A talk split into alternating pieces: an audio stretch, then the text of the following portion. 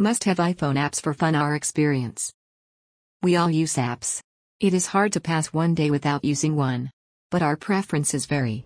Some use apps for educational purpose and some use them for managing their life. In that regard, here is our pick for the must-have iPhone apps. We all use apps. It is hard to pass one day without using one. But our preferences vary. Some use apps for educational purpose and some use them for managing their life. In that regard, here is our pick for the must-have iPhone apps. Read along to find out the best apps for enjoying your free time.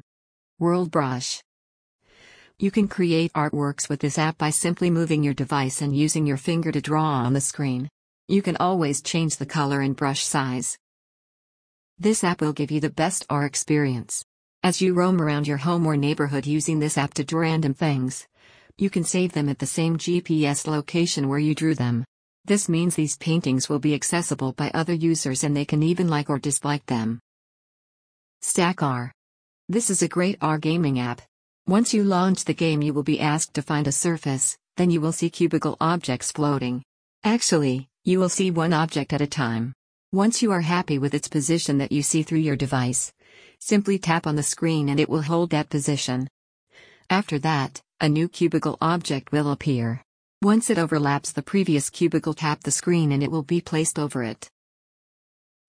The twist is when you misplacing the cubicles perfectly over one another.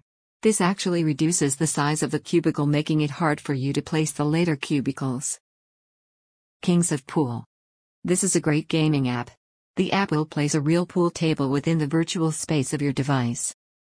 You can pull the stick back and let go to make a hit. And most importantly, this app is completely free. Our Dragon.